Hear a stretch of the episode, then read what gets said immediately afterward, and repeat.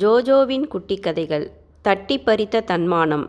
குமார் கீழ்நிலையிலிருந்து கடுமையாக உழைச்சி சொந்தமான ஒரு பலசரக்கு கடையை வச்சு முன்னேறி வந்தவர். அவருடைய மனைவி ராதா அவங்களுக்கு ஒரு அழகான பெண் குழந்தை இருக்குது சுப்புலக்ஷ்மின்னு பேர். குமார் மனைவி மகளுக்கு உயர்தர துணிமணிகள் நகைகள் என்று வசதியான வாழ்க்கையை தந்திருக்கிறாரு. ஆனால் குமாருக்கு முன்கோபம் மிக மிக அதிகம். சரியான முரடன். அன்பாக பேசவே தெரியாது அவருக்கு. எப்போதும் வீட்டில் எரிந்து எரிந்து விழுவார். தொழில் செய்யும்போது வாடிக்கையாளர்களிடம் மட்டும் வலிய சென்று சிரித்து பேசுவார் போலியாக. குமாருக்கு கர்நாடக சங்கீதம் நன்றாகவே தெரியும். சங்கீதம் படித்து இருக்கிறார். தனது ஒரே மகள் சுப்புவை பெரிய கர்நாடக பாடகியாக்க வேண்டும் என்பது குமாரின் கொள்ளை ஆசை. பணம் செலவழித்து சுப்புவை சங்கீதமும் படிக்க வைக்கிறார் குமார். அவளும் இனிமையாக பாடுவாள். மகள் பாடும்போது ஏதும் தவறு செய்துவிட்டால் பலார் என்று உடனே அரைந்து விடுவார். மகள் சுப்பு செய்யும் சின்ன சின்ன தவறுகளுக்கும் அடிதான் அவளுக்கு. தட்டி கேட்கும் மனைவி ராதாவுக்கும் கன்னத்தில் பலார் அறைதான். அவர் நினைப்பதுதான் எப்போதும் வீட்டில் நடக்க வேண்டும். வர வர குமாரின் கை நீண்டு கொண்டே போகிறது. அதிகமாக அடித்து கொண்டே இருக்கிறார். இப்போதெல்லாம் மற்றவர்கள் முன்னிலையிலும் பொது இடங்களிலும் கூட மகள் சுபுவை அடித்து வருகிறார் குமார். ராதாவாலும் அவரை எதிர்த்து பேச முடிவதில்லை. மகள் சுபு அழகாக வளர்ந்து வயதுக்கு வந்து இப்போது பத்தாவது படித்து கொண்டிருக்கிறாள். குமார் தனது வீட்டிற்கு முன்புறமுள்ள ஒரு சிறு கடையை வாடகைக்கு விட்டிருக்கிறார். அங்கு ஒரு தம்பதியர் சிறிய டீ கடை ஒன்றை வைத்துள்ளனர். அந்த தம்பதியர் மகன் மோகன். ஐந்தாம் வகுப்பு படித்து கொண்டிருக்கிறான் அவன். படுசுட்டி. நல்லா படிப்பான். பல பரிசுகள் வாங்கியிருக்கான் மோகன்.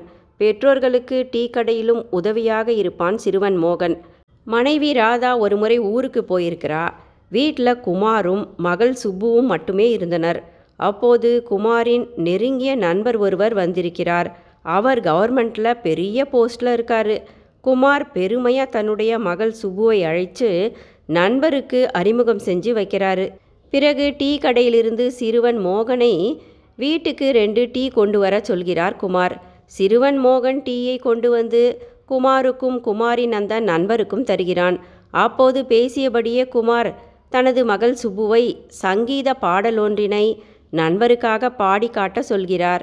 தயங்கிய மகள் சுப்புவோ தனக்கு தொண்டை இப்போது சரியில்லை என்றும் பிறகு வேறொரு நாள் பாடி காட்டுவதாகவும் பயந்தபடியே சொல்கிறாள். அவ்வளவுதான். நண்பர் முன்பு மகள் தன்னை அவமானப்படுத்திவிட்டதாக எடுத்துக்கொண்டார் குமார். சுப்புவின் கன்னத்தில் அப்போதே பலார் என்று அடித்துவிட்டு திட்ட ஆரம்பிக்கிறார் அவளை. மேலும் குமாருக்கு ஆத்திரம் அடங்கவில்லை.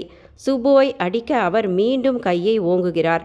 அப்போது பாய்ந்து ஓடி குமாரின் கைகளை பின்புறமாக முறுக்கி குமாரை சுவற்றை நோக்கி பலமாக தள்ளிவிடுகிறான் அந்த டீ கடைக்கார சிறுவன் மோகன். குமாருக்கு பலமாக நெற்றியில் அடிபட்டு விடுகிறது.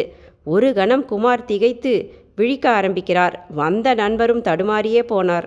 அப்போது சிறுவன் மோகன் சொல்கிறான் குமாரை பார்த்து இப்போ உங்களுக்கு எப்படி இருக்கு சார்? உங்கள் தன்மானம் குறைஞ்சிட்ட மாதிரி தோணுதா என்ன? சுப்பு அக்கா பாவம். அவங்க உங்கள் மகள் தான் அடிமை கிடையாது. அவங்களுக்கும் தன்மானம் மரியாதை எல்லாமே இருக்குது சின்ன பையனான என் முன்னாலேயே எத்தனை முறை சுப்பு அக்காவை அடிச்சிருக்கீங்க நீங்கள் மகளாக இருந்தாலும் அனாவசியமாக அடிக்கக்கூடாது சார். பதிலுக்கு ஒரு அடி அவங்க அடித்தா என்னவாகும்? எல்லாருக்குமே தன்மானம் இருக்குது உங்களை சுப்பு அக்கா இன்னும் மதிக்கிறாங்க. அதனால தான் சும்மா இருக்காங்க என்றான் சிறுவன் மோகன். பிறகு சிறுவன் மோகன் சுப்புவின் பக்கம் திரும்பி நீ என்னக்கா அடி வாங்கிக்கிட்டே இருக்க? தடுக்க மாட்டியா? தப்புன்னா தைரியமாக தட்டி கேட்கணுங்க்கா தன்மானத்தை தட்டி பறித்து தான் வாங்கணும் சில நேரத்தில். என்று சொல்லிவிட்டு சென்று விடுகிறான் சிறுவன் மோகன். நன்றி.